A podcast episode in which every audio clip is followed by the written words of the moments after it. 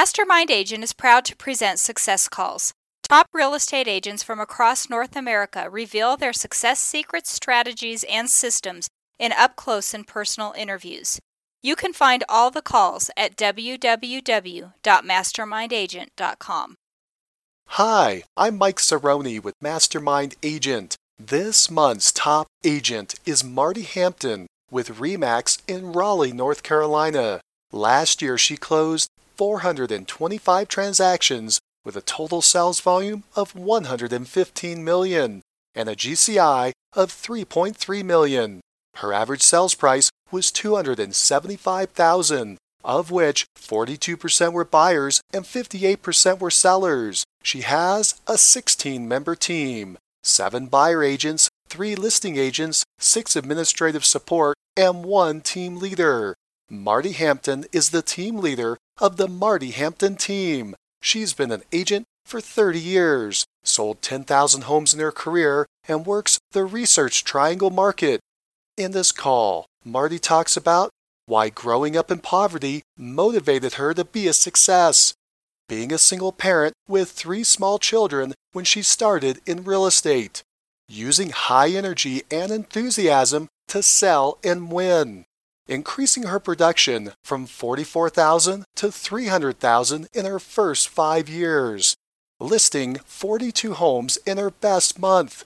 Her innovative coming soon listing onboarding process that front loads marketing creates pent-up buyer demand, market interest, multiple offers, quick sales, and high prices for her sellers. The best day to release a home on the market how to handle multiple offers, her marketing plan for past clients and sphere of influence that generates repeats, referrals, and 50% of her closed business last year, marketing with educational videos, giving away event tickets, her special past client file with 250 people most likely to refer her business, real estate update radio ads, working with Boomtown, how to get online recommendations and reviews from happy past clients, her favorite books, team dynamics, compensation, profit margins, and more. First, a quick word from our sponsor, RealG TV, Real Estate Agent Lead Generation Television. Need more referrals? Get a free script and simple three part plan used by a top agent to receive and close 74 referral transactions in one year. Just go to freereferralscript.com. That's freereferralscript.com. Now, back to the show. Welcome to the call, Marti. Hi, Mike.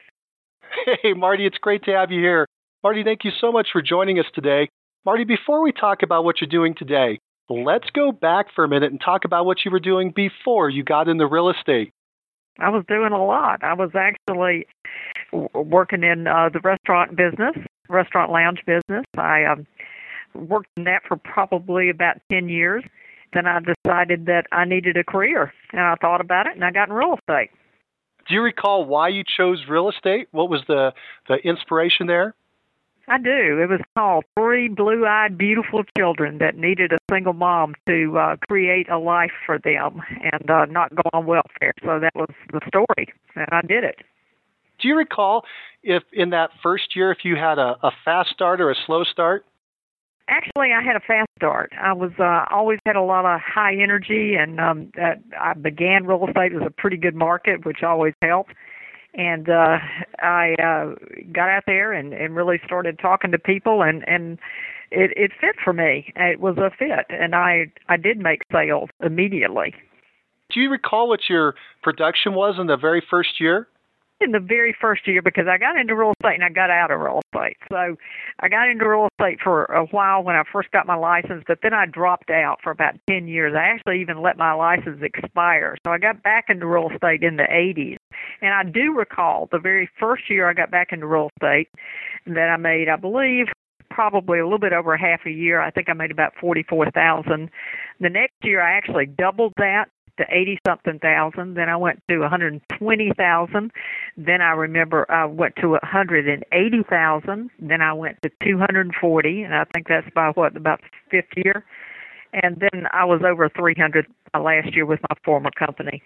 before I left and went to Remax. I went to Remax in 1995. Well, I've got to ask a couple questions there. So you got your license, and then you stopped selling real estate for 10 years, and you, you started back up again and, and had this great explosion of business. What happened in the very beginning? You got your license, and then nothing happened, or so, what? What happened there? Did you get your license and not start selling real estate? I was very young. I was in my 20s and I got my license and the phone rang entirely too much and it, I just thought it was too life possessing. And I said, this is no way to spend your life. and so I dropped out of real estate and because it really just took a lot of my time. My children were extremely young then and, and I just didn't want to spend that time away from them.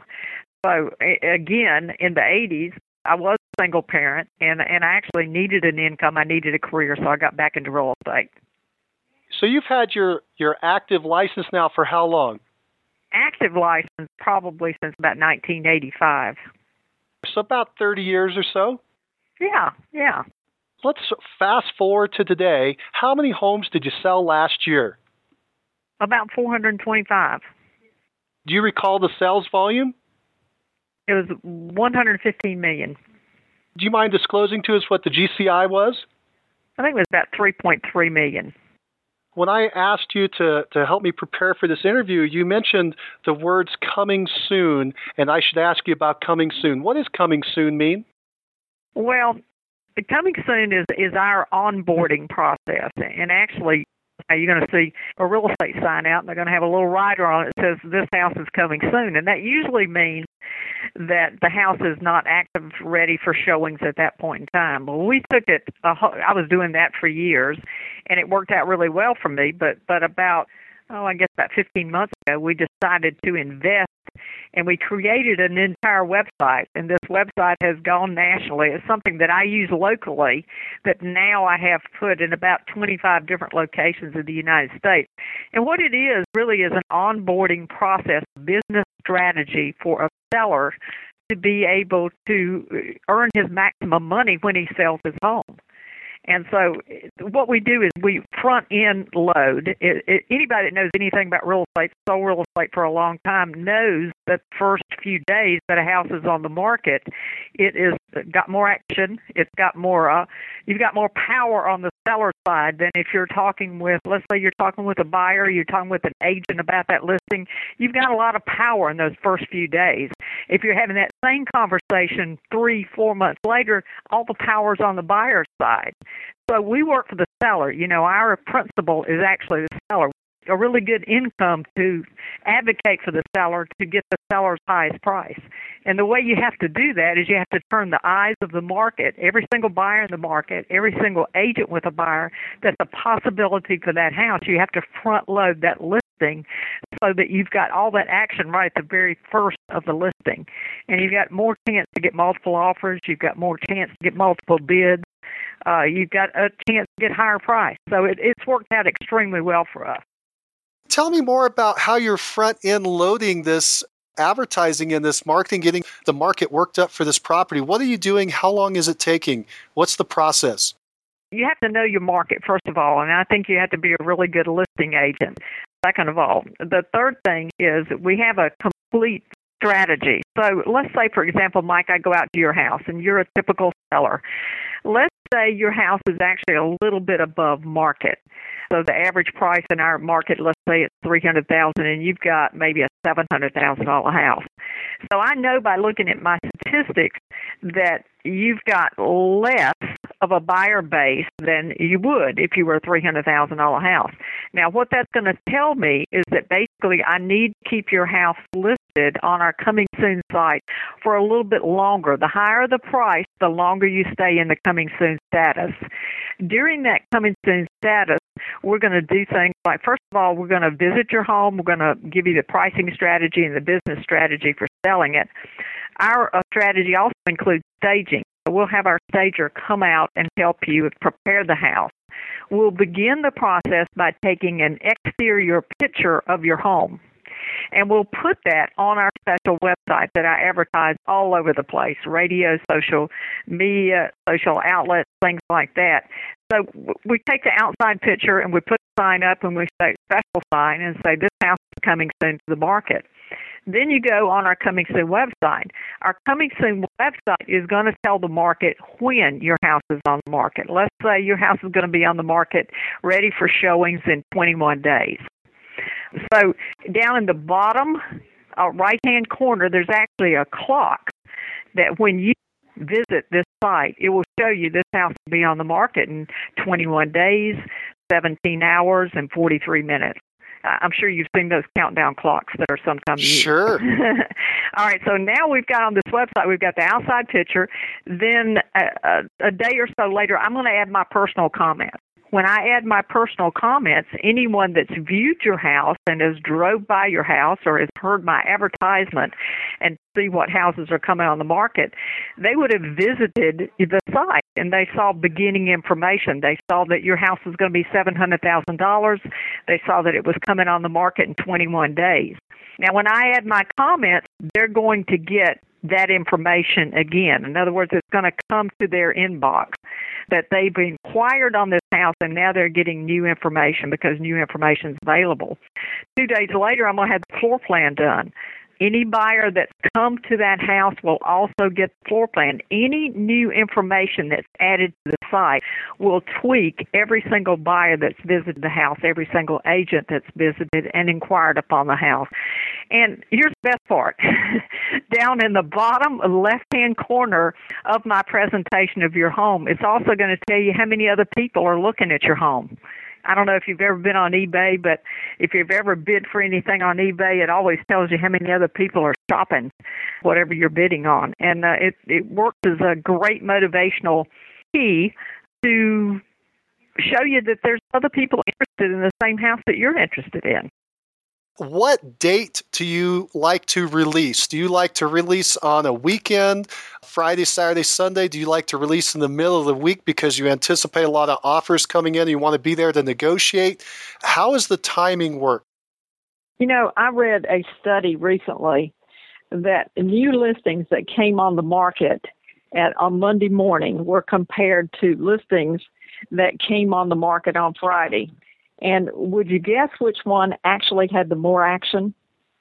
I would guess Friday because of the weekend, and I, am I'm, I'm speculating I'm wrong. you, you, know, you know, you you're absolutely right. It was Friday. It was significantly higher. So what we do is we put our new listings that are on coming soon and that are now off of coming soon are going to go live. We put them in the computer Thursday evening, and what this gives them uh, the opportunity to do is syndicate all the pictures by the weekend. So by Friday morning, it's a brand new listing, and by the weekend, we've got every single picture populated. And this saves also because you'll see um, many listings that go in our market that just have a, a, few pictures, and you never get a second chance to make that first impression. So, by the time we've done our coming soon onboarding process, we've got a full presentation of video, uh, uh, seller. We've got a, a, letter from the seller to the buyer. We've got a floor plan. We've got, you know, 25, 30 pictures. And we've got, sometimes we've got a presentation of the neighborhood. So we have a really good presentation and it goes live and it's there first thing Friday morning for those buyers that are looking for that weekend. What do you do next do you do a, a, large, say, open house on Saturday and Sunday over the weekend? Do you accept offers all throughout the weekend and say you won't give a response till Monday? Do you give a response right away on Friday? How, how do you proceed next? It's funny because uh, Realtor.com just came out with an article in Inman and they were talking about open houses and the, the uh, popularity of them and and how important they were. And I, I don't have that article right in front of me, but but the studies that we've done also concluded that open house is about number four uh, the first being, of course, internet coverage. The second being the agent and how popular we are with the other agents in our area. And that's another thing that we do to Coming Soon, by the way. We share our Coming Soon listings with other agents in our marketplace. And this gives them the opportunity to be their hero in front of their client, which is one of my guiding rules. We, we always make other agents look good, which is, um, a little bit different than the industry has looked at it before, but we find it works really well. So, but but I forgot your question. Your for question was the open house, and the open house we have um, part of coming soon onboarding process, coming soon homes.com is our first open dot house. And we do do a first open dot house uh, to neighborhoods that we know are going to be popular. Now, if we have a neighborhood where we don't think we're going to have a successful open house, we will tell the seller, we will advise the seller that to have an open house without a lot of traffic, because some areas do not get a lot of traffic, it would be counterproductive. So, what we want to do for that seller is do all of his marketing pretty much online. Uh, because if we have an open house for a, a non populated area, then people are going to see it. They're going to see nobody there and it would be counterproductive. But if we do the standard open house, we usually have upward of 20 people attend our open houses. We've sold many, many houses the first weekend out. And your other question was, our policy is to keep the house on the market for at least 24 hours after it goes live. That way, we give everyone a chance that's looked at it during the coming soon period to come in and, and make any offer that they would make you bring it out on a Friday. Maybe you do or don't hold an open on Saturday, depending on the neighborhood area. What do you think there'll be traffic? It'll be on Saturday or Sunday, right? Offers would start coming in, say Saturday. Let's say the fastest thing it would happen. It come offers would start coming in on Saturday. You would hold off until Sunday to start communicating back, or would you hold off until Monday to start communicating back and, and negotiating? We we wouldn't hold off uh, we would begin negotiations with any offer that comes in, but we would try to leave the house open. We advise our sellers to leave the house open at least at least a full day. Uh, if they can't go 20, 20 uh, four hours, we try to get them at least say that full Saturday. So if we went live on Friday, we Saturdays begin on showings begin on Saturday. Then we're going to try to keep the house open all day Saturday. We, we might have the house sold by six, seven o'clock that night. Saturday night. It just depends. In this approach, what is the most number of buyers that you've had come in and make an offer? How many offers have you had to negotiate at one time on the same house? I had an incredible house, I think it was last year, that had 15 offers on. and that was a lot of work. oh yeah. That, that, that house sold for $40,000 over list price without a loan contingency and without an appraisal contingency. Wow. Mm-hmm. Now, when the 15 offers came in, how do you approach that? How would somebody approach that listening if they had a home that was very popular and have 5, 10, or 15 offers come in? Did you go back to all 15 and say, hey, I, we've got a lot of offers, send your highest and best? Did you find the one you liked the best and started negotiating with them? What was your approach? Well, our approach was first of all to confer with the seller and see what she felt comfortable with. But uh, we actually, in that instance, we told every single buyer that, that we were dealing with a multiple offer situation. And then, you know, out of those 15, maybe five were really contenders. We probably let 10 of them go, and those five kept the bidding going and knew there were other people that they were bidding against. And that's how it got to be such a, a great, great ending for a little 87 year old lady who went into a retirement home and had 40 extra thousand to pocket, which was a good day for me and a good day for her. When you get in those situations where you have multiple offers and you come to a conclusion with one buyer, do you set up backup offers or contingent offers behind that one? Absolutely. I mean that's that's your primary position is to have a backup offer that you're working for the seller there, and uh, we we definitely had a backup offer in that position also, you mentioned that you have a website and you've been using it in multiple markets. You've set up the, the timer on the website and the process and the procedure. What website are you talking about? The national site is comingsoonhomes.com. My local site is comingverysoon.com. And um, so, different agents in different markets uh, that really want to dominate the listings in their market. This is just a great strategy to be able to share a unique selling proposition with a seller when you're going out and listing homes and you can give them a firm strategy for how you're going to to sell their home and how you're going to present their home to to more people. I mean, they just get it. They just get it almost instantly. Now, is this website is this your company? Is this another company that you've been using? Who's running the website? Actually, we did partner with a, a web company, um, but but it's our it's our little brainchild here. It's something that we used locally and, and went national with it. So um, it's Lila Media is the name of the company that we partnered with, and they do all the support on it on our local site and on the national site. So, if someone listening was interested in that, could they go somewhere to learn more? Well, they, you know, the best thing for them to do is contact me at Marti and M A R T I at martihampton.com. And uh, it's uh, Hampton just like Hampton Inns. Very good. Thank you, Marti. Well, let's do this. Let's step back for a minute and let's make sure everybody knows where you're at. Where is Raleigh, North Carolina? It's in the Piedmont section of North Carolina. Raleigh's the capital of North Carolina.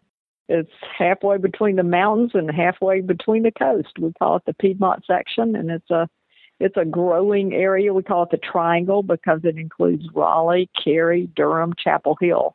And it's known for Research Triangle Park, and it's also known for state government and about five different major colleges. And you may have seen Carolina play basketball last night. I don't know, but you could have. yeah, it was a sad one. They they almost had it. It was close. I know, I know, it was indeed. We're in mourning over here in Carolina, but that, the skies are not Carolina blue today. well, tell us the, the population in the area that you work. How many people are there in Raleigh and the area that you're working? Well, the whole triangle is probably just a little bit over a million. Probably in Raleigh is, is I'd say 600,000. Please describe your current real estate market.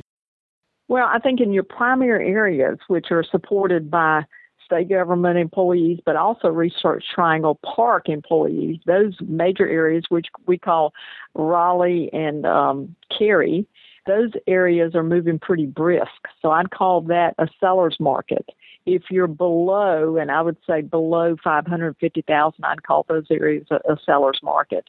In other areas, which we have quite a lot of them, this is the largest county in North Carolina, so it's it's really, uh, you know, I could be going. I've gone on many listings that were an hour away from me. So those are supported by, you know, just overflow growth, and those are not as quick moving markets as the North Raleigh, Cary, Apex, uh, Wake Forest markets.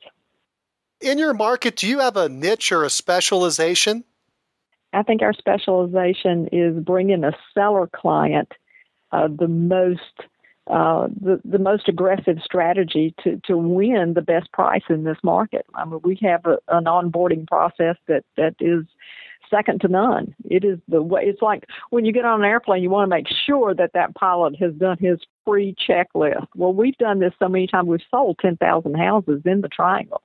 So when we when we've done that, we've done it so many times that we're able to take the knowledge that we got from one sale and put it into the next sale that we're doing.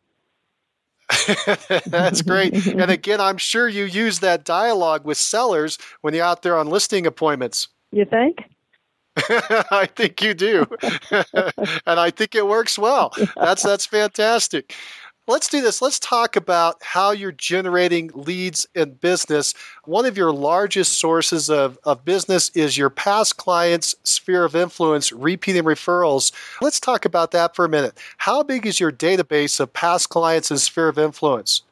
Well, we've got over about 20,000 in our database, and that would include active people that are coming in, probably over 10,000 people that we've done business with before in the triangle. So it's about half of it would be past clients. So 10,000 past clients. The other 10,000, are they sphere of influence, or does that also include leads that you've received off, say, the internet or sign calls? That's uh, all types. It leads that we're actively working with right now are leads that we hope to work with in the future. So let's talk about those 10,000 past clients and how you're staying in touch with them. First of all, how do you track them? That's a lot of people. Do you have some software that you're using to manage that? Actually, I do a, an educational video twice a month through Vyral, and I love Vyral. Uh, the people at Vyral, it's a company out of California, and what they do is I load up an educational video twice a month, and they send it out to my entire database.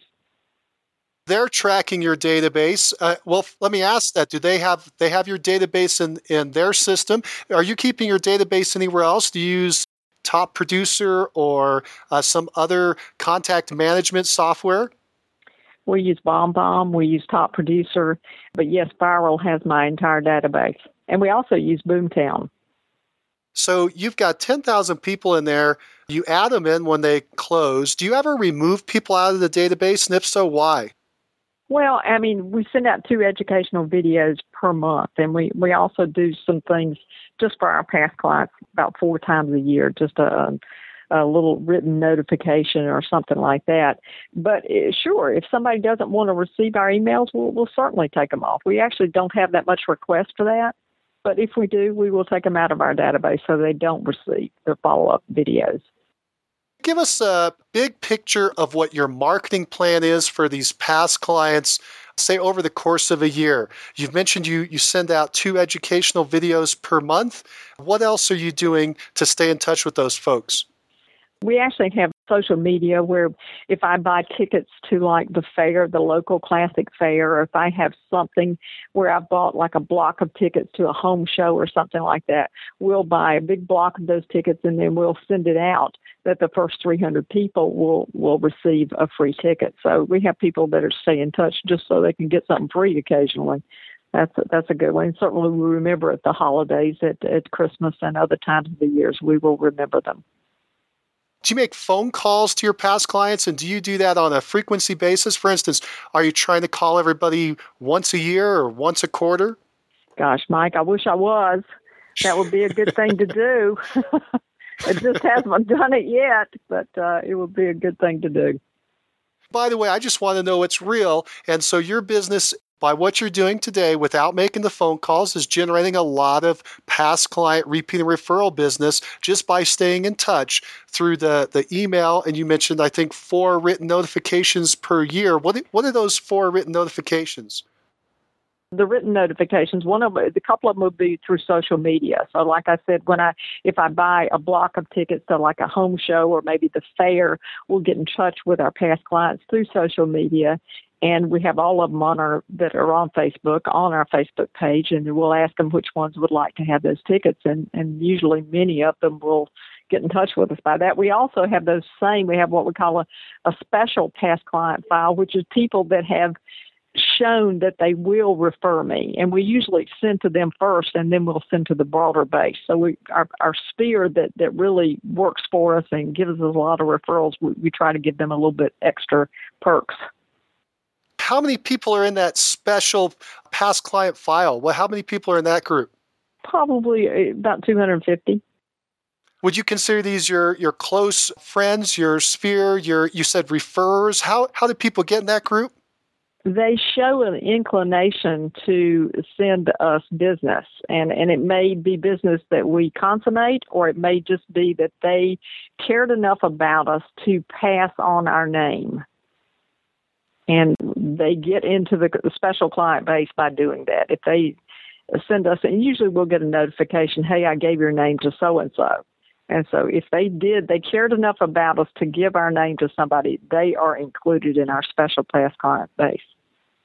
So you have this smaller group, this 250, and you said that one of the perks they get is early notification when you say you have block tickets. Anything else that you're doing unique with the 250 that you don't do with the rest of the group? No, I think just the, just the uh, early notification of uh, things that we get that we think will be a benefit. You mentioned early on that you have this Vyral company that you're working with to send out the educational videos. What kind of videos are you sending out? What does that look like?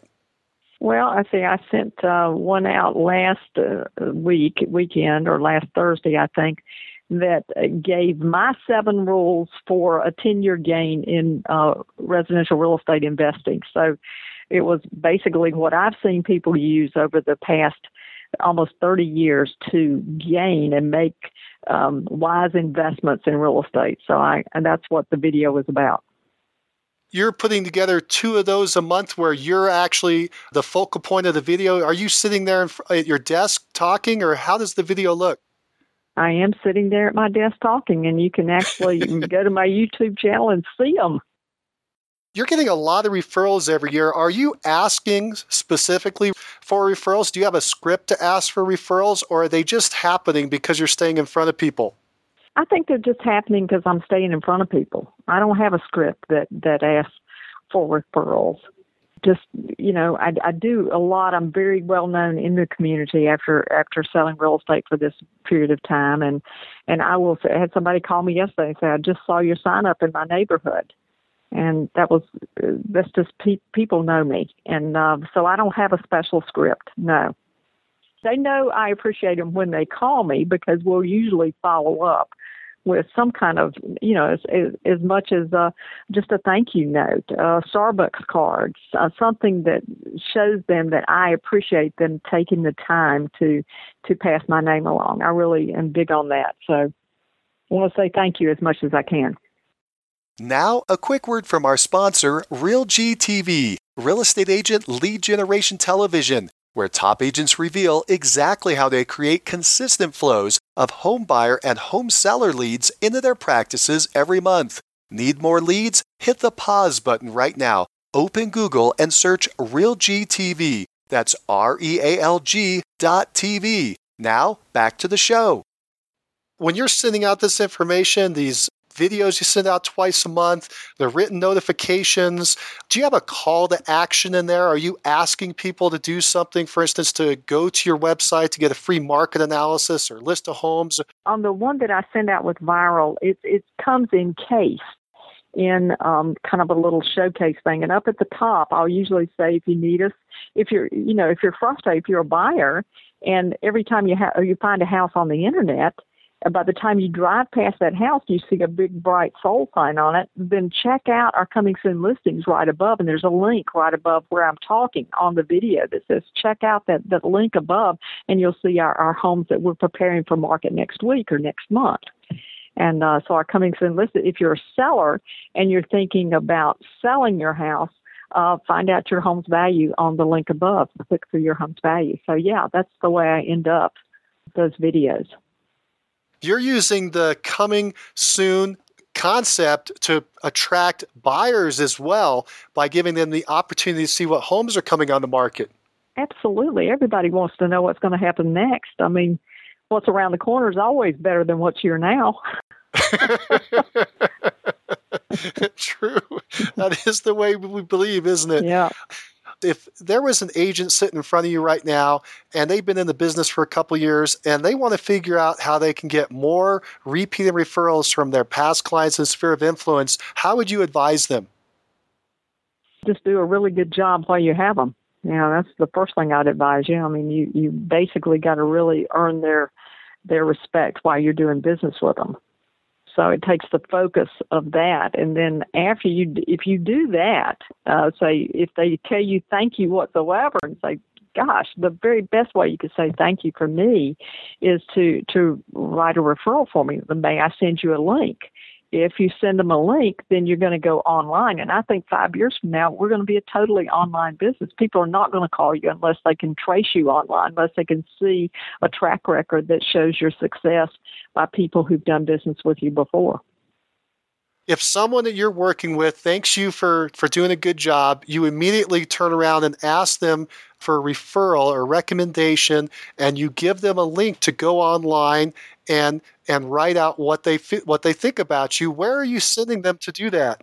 Well, you send them to Zillow. I think that's a great. You send them to Google Plus. I mean, there's about a thousand places you can review somebody online now. So you got to focus on the ones that you want to build, and then maybe you switch after you've got that one built out. But you never get them built out because you always want to continue and have fresh referrals on your referral sites. Do you use that when you're talking to a new potential buyer or seller in your presentation? Do you give them a, a link to those recommendations and referrals?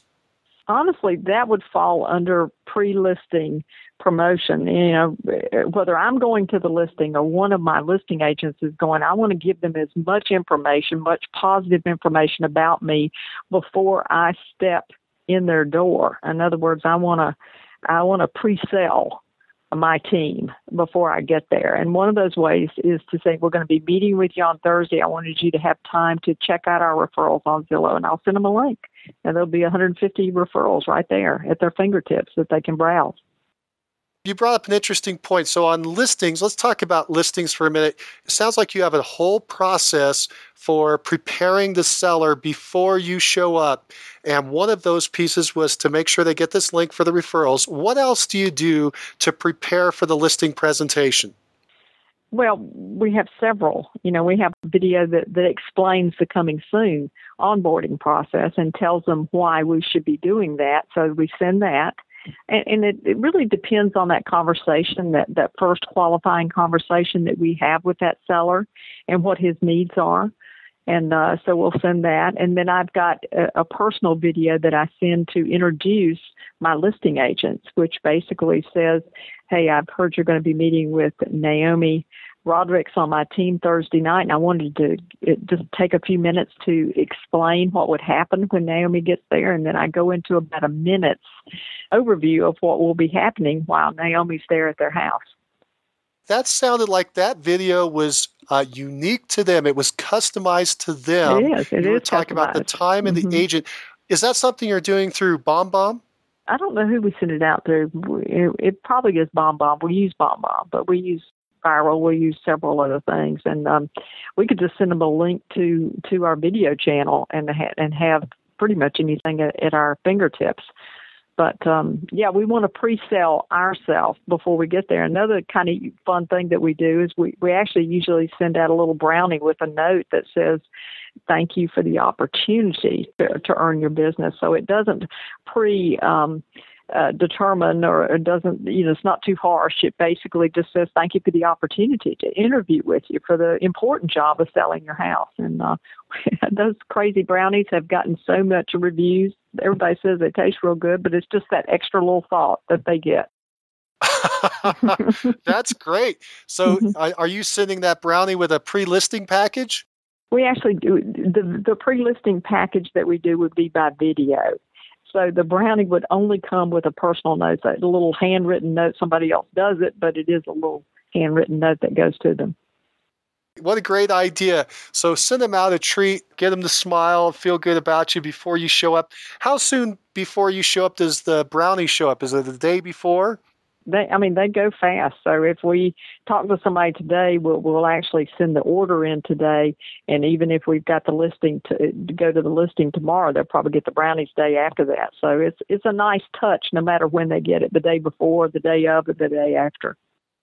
Other than the brownie, most of your your pre-listing work is electronic. You're sending out an email, you've got some videos.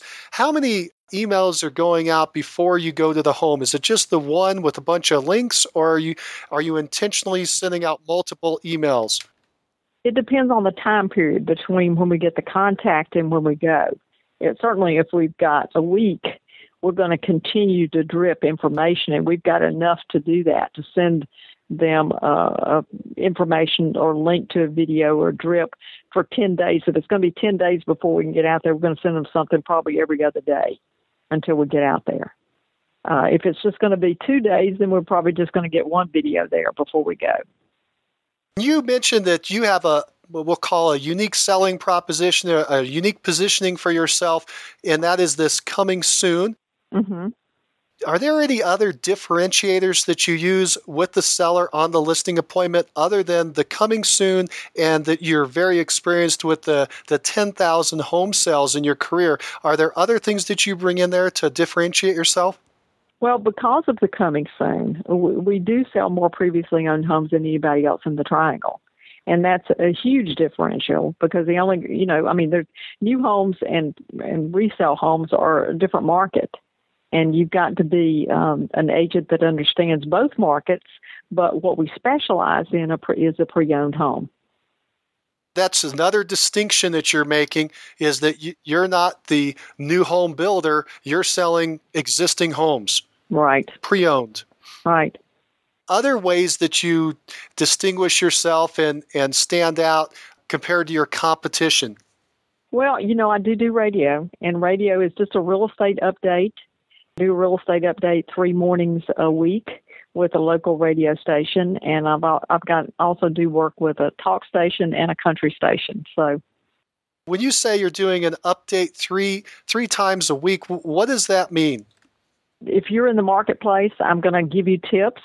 I'll tell you what the market is doing right now. I'll talk about the timing of the market and it basically will give you some ideas and and certainly it will sell me some too but it will give you some ideas for you know what you should be thinking about if you're thinking about selling your home this year. Now is that a, a radio show that say goes 15 to 30 minutes or are we talking about say a, a one minute little clip? I'm just into the whole one minute thing. The concentration of the public is is uh, headlines and highlights and uh, I don't think um, I'm I'm really good. I don't have the time. Actually, when you talk to me about talking for hours, it just scared me to death because I'm saying, you know, I can say everything I need to know in about 30 minutes. So. This update that you send out three times a week, is this on a show or is this advertising space that you purchase? Is this an arrangement you've made with the radio station? Yeah, this is advertising. It's it's one minute advertising, three mornings a week. Okay, so you bought a spot to advertise, but instead of saying, hey, come buy from me, you're saying, hey, here's some tips on selling homes. This is what's happening in the real estate market. And at the end, then, do you have a little plug, uh, a little call to action for them to do something? And of what course. is that call to action? Call Marti or visit our website if you uh, comingverysoon.com or give me a call at 601 7710. How long have you been running that? I've been working on radio for for a long time, probably seven or eight years. It must be working for you. Mm-hmm. I love it. I love it. It's a it's a good way to elevate our industry, and and I'm a firm believer in that. So, what we can do to make our industry look good not only for ourselves but our industry period. We've got to be ambassadors for real estate. We can't just think about ourselves and, and our market. We've got to elevate the whole industry. The roi that you're receiving from radio do, can you tell us how much you're spending either per month or per year and then how much revenue how much how much sales is coming back in? I think that uh, return on investment for radio is is really high. It's it's very good for me because I'm so established on it. I don't know that it was that way the first year, but with any media, I think you've got to give it time to saturate. And uh, I would say that the return on investment is really good. And radio is very different in every market. So I, I know people across the United States that are it may it may cost them three hundred dollars for their spot, but then you got another that may cost them eight hundred dollars. It really is very market specific. So it depends on which market you're in. You've been doing this for seven to eight years. Did you start off with the update format, the tips format, or did you develop into that? Actually, I did. I started off with that format, and it's worked well. And there's a disc jockey that I write the script, and basically he asks me the questions, and I, you know, I know what I'm going to say when I go in there. When the tips are occurring, it's being endorsed by a DJ. It's not just you talking; it's the DJ asking you questions. Right. That is correct. You said go in there. Are you going into their studio? Are you doing it over the phone? No, I go in the studio and record. How often do you do those recording sessions? Are you doing Once that every month. three days? Once No. a month. Mm-hmm. Okay. And so, how many tips do you make for the 30 day period? Do you make 12 different tips in that session, or do you make maybe a couple? Sometimes six. I run Tuesdays, Wednesdays, and Thursdays, so I run three days a week. So sometimes six, sometimes nine, uh, in that range. When do you like to broadcast them out? What time of day is the best for you to play those ads? I think morning drive is a real good time. You mentioned talk and country. Are you on three stations or two stations? Two stations, a talk and a country station. Have you seen a difference as to how many leads are coming back from either one of those? Is one outperforming the other? Uh, probably talk station is outperforming some, but the the country uh, station has just got real loyal listeners, and and we get an awful lot from them too. It sounds like you kind of put this all together on your own. Did you do it on your own, or did you use uh, an outside company to help you put this together? No, I belong to a national group that that does radio and TV, broadcasting, and so I, I'm a member of that group, and and I kind of watch what they do, and they coach you, and they give you all the information that you need to go ahead. Do you know the name of that company? Sure, it's Rate. Matt Wagner with Rate, R A T E. Anybody who is thinking about getting into radio and they're listening to us, what advice do you have for them? Get a coach. If you can get on Matt Wagner's team, that's where you should go. But uh, other than that, I don't know. I I, I just wouldn't want to do it without a, a national group that, that had their uh, that had the pulse, their hand on the pulse of what's happening in radio and TV. You know, that's a whole different ballgame from real estate. So I like having the influence of somebody that's been in that all of their career. You mentioned Boomtown earlier. What are you doing with Boomtown?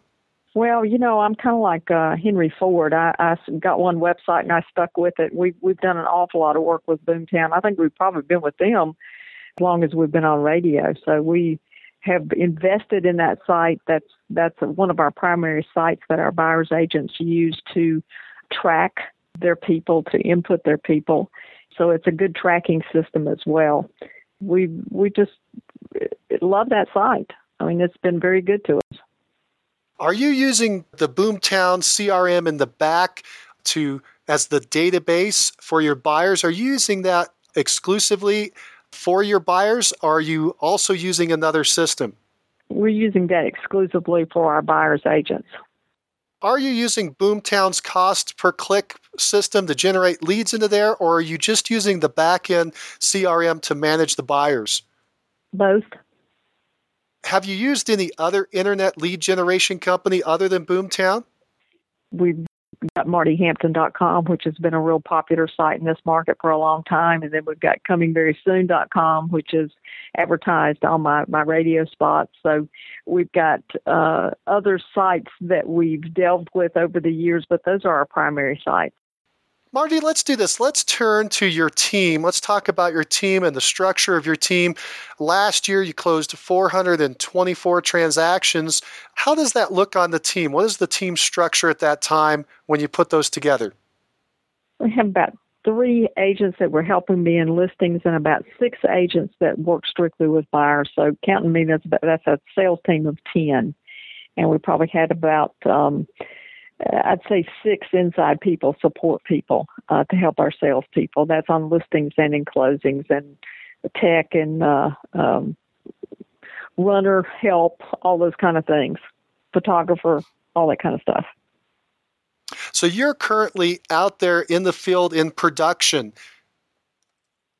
Well, not very much. You know, I really slowed that down uh, about a year ago. And uh, so now I, I do go out, but it's really just for marketing purposes to really keep my finger on the pulse of, of what's happening in the streets. If you lose too much track of what's happening in the streets, you, you're not good at marketing anymore. So that's what I. That's why I do it. Did that just happen last year? Was there an event or a decision that changed you being in production? Yeah, I, you know, I went to a, um, a meeting and uh, I saw this this uh, agent that I've known for a long time. His name is Jay Kinder. I love Jay, and Jay, uh, we got to talking about it. And He said, "Oh, the last time I went on a listing was like I forgot what he said. It was maybe in three, maybe in five years ago." But I just thought as soon as he said that, I thought, you know what? If Jay can do it, I can do it. So I said, at that point in time, I said, I'm not doing this anymore. I'm going to get, I'm going to let the team have the leads and I will step back and do the marketing. And that's pretty much what I've done from that point on. How long ago was that? Probably no more than a year and a half ago. Prior to that, you were doing a lot of the production yourself. Were you focused on listings and sellers? Absolutely. How many listings were you able to list per year by yourself? Well, I think my highest month, I don't know that I've got my years numbers off the top of my head, but my highest month that I ever did by myself was about 42 listings in one month. mm-hmm. was that with 42 different sellers? That was with 42 different sellers. Wow. Mm-hmm. That's a that's a lot of motoring. It is. that's a, that's about ten a week. Uh, that's a lot. That is yeah. fantastic. Mm-hmm. Very good. Was it difficult for you to start handing that over to someone else? Yes. Yes, it was. I, you know, especially when it's a neighborhood you know is going to sell. It's a uh, something you know you can go and secure. That is probably, you know, I I handed over buyers years ago, so that wasn't nearly as hard as handing over listing leads. How did you get yourself to do it?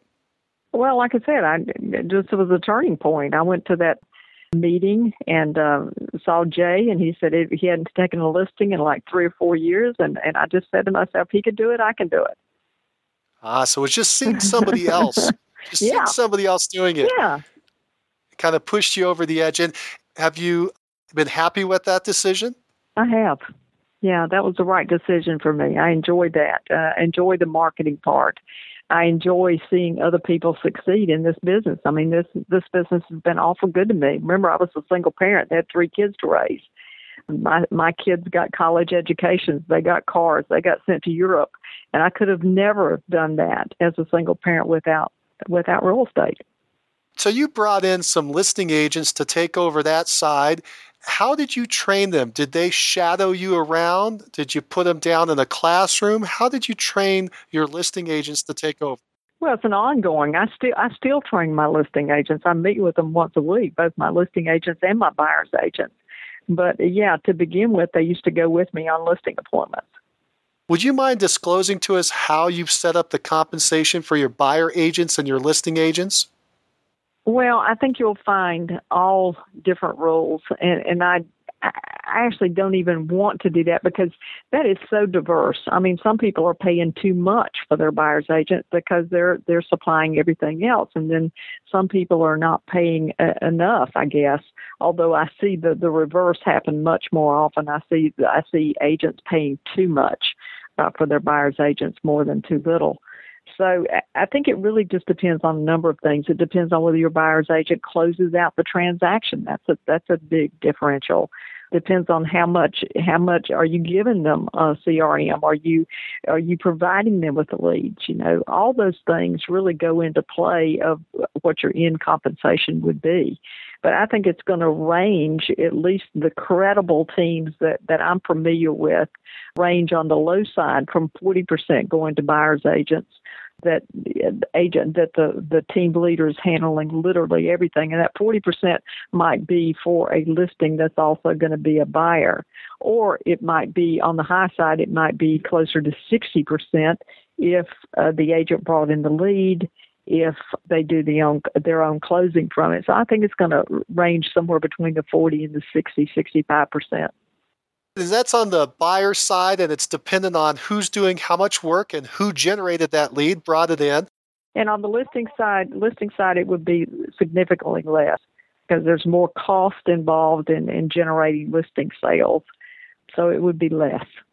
So would it be maybe half that amount, maybe 20 to 30%? Yeah, exactly right. Depends on whether they prospected for the um, lead, which is a lost art, or whether or not you provided the lead, and whether or not you provide the closing service once the the um, the contract is written. Once the the the uh, a contract is written, do you have a closing department that will close it out, including negotiation of the inspection, which is usually a real bear. So. Um, So you offer the transaction management or the closing department. You have a closing department for your people. yes. Are you profitable? Yeah, I mean, different um, different years you're more profitable than others, but but overall, when you look at your overall, you you've got to have enough in your business to stay in business during the leaner months. This is a cyclical business. I mean, my business is not steady every single month, but we do have a build up in the middle of the year. So it's actually usually it builds up to like a June, and then it goes down slowly. So yes, we are profitable. Do you mind disclosing to us what your profit margin is, either what it is or what your target profit margin is? Well, I think your target profit is usually 33% to the government, and that's uh, on a good year. Uh, usually it's more than that, but don't get me started on that because that'll really tick you off. 33%, 33% to your overhead, and 33% hopefully goes in your pocket. Marti, when we were preparing for this interview, you made a, another comment, and I want to ask you about it. You said that the real estate industry is doomed unless agents change their mindset. What do you mean by that? Number one, I think the key to real estate is to have inventory. Of course, I believe that if you don't know how to list property, you don't have a credible business. Now, now I'm not saying that you can't be just a stellar buyer's agent, but as far as having a team, as far as having a, a go-to business um, that is really a big business, you've got to have inventory. Would you would you open a, a store without inventory? Of course you wouldn't. And I think if agents depend too much on their local MLS to market and to be their unique selling proposition, I believe we're doomed. I, I believe the industry will go the way of the travel agents. I, I just do not believe it will last. So we've got to innovate. We've got to figure out ways that we serve our client in different ways than just putting a house in MLS. And that's really the reason that I came up with comingsoonhomes.com. It's because I saw that that was what my competition was doing. That was pretty much I'll run an ad in Zillow. I'll put you in so and so. But they weren't really doing anything solid. So what we do in the whole coming soon strategy is of course we have time spent for marketing and we have a whole social outreach where we do social marketing and we we can actually generate three, four, five, six hundred buyers to go and look at a property and out of those amount of buyers that look at a property there's a, a big percentage that want to see that property right when it comes on the market so that's what i believe will happen to the industry and of course we're adding things to the coming soon strategy the business strategy just every single day we're adding more and more things to it to make it more of a benefit for our agent partners what do you see happening in the future to the MLS? Do you see it disappearing? Oh no, oh, you, that there will always be for for the weak agents. I mean, but it it is dependent on too much. That's what the agent does. That's what the agent thinks is their their cutting edge is the MLS, and the MLS is old news. That's probably been true for your entire career, mm-hmm. though, hasn't it? That there have right. been agents that rely strictly on the MLS, and you've right. tried to differentiate yourself and do more for your client by doing something other than the MLS. Right. Prior to coming soon, what was the other differentiator that you used?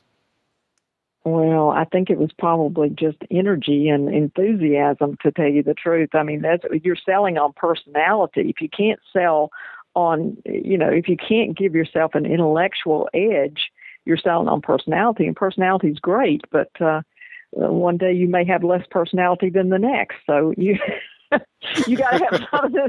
You have to have something that works when you don't have very much personality left. well, Marti, what drives you? Probably love of family and love of the industry. Love of, I'd love to see other people succeed in this industry. It's been real good to me. I'd I'd like to see a, it be real good to people that have uh, been loyal to me. Marti, why have you been so successful? I think because I came from a really poor family. Wow. I really think that was the reason. you you have to tell us more. What do you mean? Well, I mean, everybody came up in in whatever their childhood was. I mean, maybe you came from a middle class family. Maybe, you know, your your parents were blue collar workers. Maybe this, maybe that. Maybe your parents were college educated. Wherever you came up, the first memories you have in life are very, very powerful. And uh, you carry those with you in a lot of ways. And and my first memories were of poverty and that's motivated you to be a success? Absolutely. Read Think and Grow Rich, Mike. You know it's there.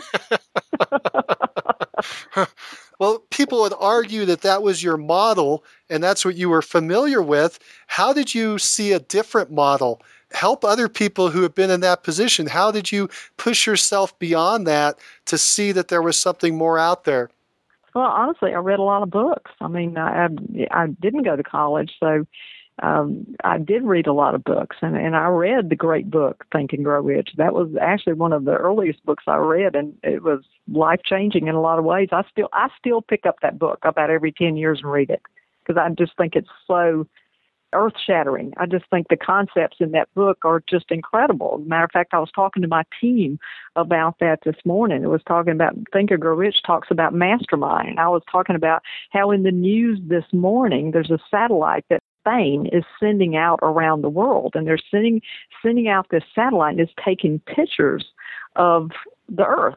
And on the pictures of the Earth, they see various cities and how those cities are are light. You know, they're the, the city lights at nighttime, and they couldn't recognize some of the cities. And so they put out on the internet that they couldn't recognize some of these cities, and they asked people could they recognize their own cities, and then they got the answers to almost every single city that they couldn't identify beforehand. So it's the collective mind, and that's really the beauty of a team. As I was telling my team this morning, is uh, one of us is not near as smart as all of us. So if we can take what we learn from one closing and we can make the next closing better, then we're giving that incredible service to a, a buyer or seller, and it it works. I mean, that's that's what you want to go for. Is you want to have that excellence when you're dealing with people. You want them to have confidence in you. You want them to feel supported, but you also want to make it fun, and you want to make it enjoyable, and you want to make it as pleasant as you possibly can. Napoleon Hill, Think and Grow Rich. So that was one of the early books. You read a lot of other books. So you basically fed your mind a lot of positive ideas. I did. Yeah, I still do.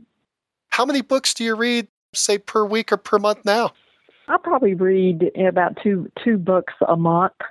Maybe marketing book. It may be just a, a thought book. It could be different subject altogether. But I have a whole library of things that that I really enjoy reading. Do you have any other books that you recommend that people listening, maybe one or two other books you'd recommend folks take a quick read on? Well, the Bible's a real good one. It's Not very popular. but it's a very good book. A lot of good concepts there, and uh, there's just there's so many. I'm trying to think of what I've read recently. Gary Vaynerchuk's stuff is really good. Um, that's a good book.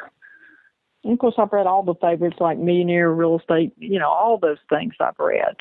The guy who did Whole Foods, I read Conscientious Capitalism, which I thought was a really good book. The Secret of Winning Big, which is a really good book with Brian Tracy. I don't know if you've read that. The Cult of the Customer, really good book. Oh, my favorite thing my favorite, favorite, favorite, I almost forgot this, and this is really the best one, is uh, the Four Disciplines of Execution. Covey. And I took that course last year, and, and actually, I thought that was life changing. I, I really thought that was probably one of the best business courses I've ever been involved in. Give us one one takeaway that you had from that course. One thing that you thought that this is just amazing. Oh, that whole course was amazing. But I think eh, real estate, honestly, has gotten so diverse and you go to these seminars and all of them are very good. I mean there's uh, there's a number of trainers out there that i absolutely love. But what they will do is they will you'll think of so many things when you're in that seminar and, and you really can only do one thing or, or two things at a time. And so a wildly important goal is what you've got to have and then you you need to have a way to obtain that. And the way you obtain that is by picking out a lead measure that you think is your very best bet that will affect your lag measure, which is your your actual number. So the number of sales that you have is your lag measure. It's it's cast in stone. It's going to happen every month, uh, no matter whether you focus on it or not. You're going to have a certain number of sales or a certain lack of sales. So your lead measure is what you, you focus on. It's your very best bet that will move the lag measure. And um, the four disciplines of execution is the way to do business in the future. I really think it's a it's a superior superior business uh, course. Marti, if you were going to advise a brand new agent just getting in the business, what would you tell them to do first? Well, you know, the industry has changed because you now can go to work for a top producing agent like myself or in any market. And you want to go to work for somebody that you can learn from that will share and that wasn't available when I got into the industry. So I would consider that. If it had been available, I would have done it.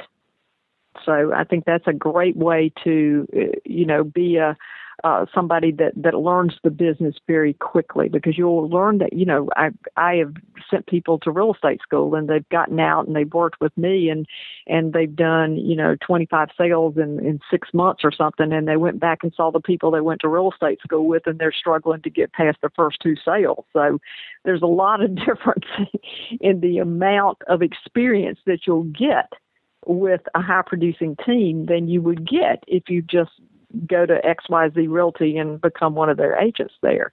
You need a business plan, a business strategy. And if you go to work with a team, you can focus on what's wildly important, and that would be the number of sales that you create. Your first, unless you're a trust fund baby and you don't have to worry for work.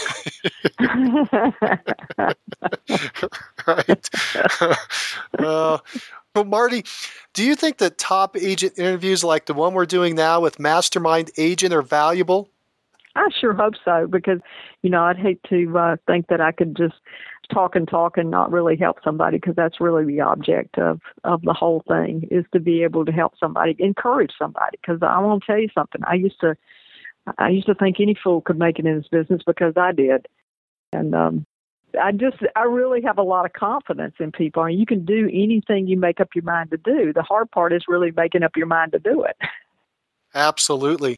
So, Marti, I've come to the end of my questions for today. Do you have any parting thoughts for the listeners? You have to do everything that you can possibly do. You know, I have a life motto, and uh, it's it probably sounds corny to some people, but I'm going to tell you anyway. It's work like everything depends on you, and pray like everything depends on God. You have to do everything you know to do before you will ever have the success and when you do that, divine nature takes over and things will doors will open for you. But you have to do everything that you can do that you're capable of doing. And I dare say few of us are really living up to our capabilities. Well, Marti, I believe you've lived up to your capability. From humble beginnings, living in poverty, to being a single parent with three children to feed, you self educated with self help books hit the ground running, used your enthusiasm and energy to quickly build up a successful practice, brought in team members, and have helped thousands of families make home buying and selling decisions. Your innovative coming soon listing onboarding process differentiates you from your competition and results in faster sales and higher dollars for your sellers. Thank you for sharing and being our top agent of the month. And join us next call when we talk to an agent who sold 260 homes last year after reinventing himself. Find out who he is on the next Success Call. If you like the show and want to know when the next one's coming out, click the subscribe button on iTunes or Stitcher. And if you want to hear more episodes like this, give the show a five star review and write a quick comment. I read them all, and it motivates me to keep going and share the top agent success stories with you. Thanks. If you're looking for more ways to generate leads, check out our sponsor, RealGTV, Real Estate Agent Lead Generation Television, and their giant database library of video trainings where top agents reveal, demonstrate, and discuss their best lead generation methods. Visit RealGTV, R E A L G dot TV. If you're low on funds or just want to get the maximum leverage, check out my masterclass webinar titled Top 5 Free Lead Sources for Real Estate Agents. Learn more at freeleadtime.com. That's freeleadtime.com. Oh, and if you have a real estate friend who needs some inspiration, tell them about the Success Calls podcast. And don't you forget to subscribe right now to hear all the great top agent ideas. Keep moving forward. You've been listening to Success Calls on the Mastermind Agent Network, where top real estate agents from across North America reveal their success secrets, strategies, and systems in up close and personal interviews. You can find all the calls at www.mastermindagent.com.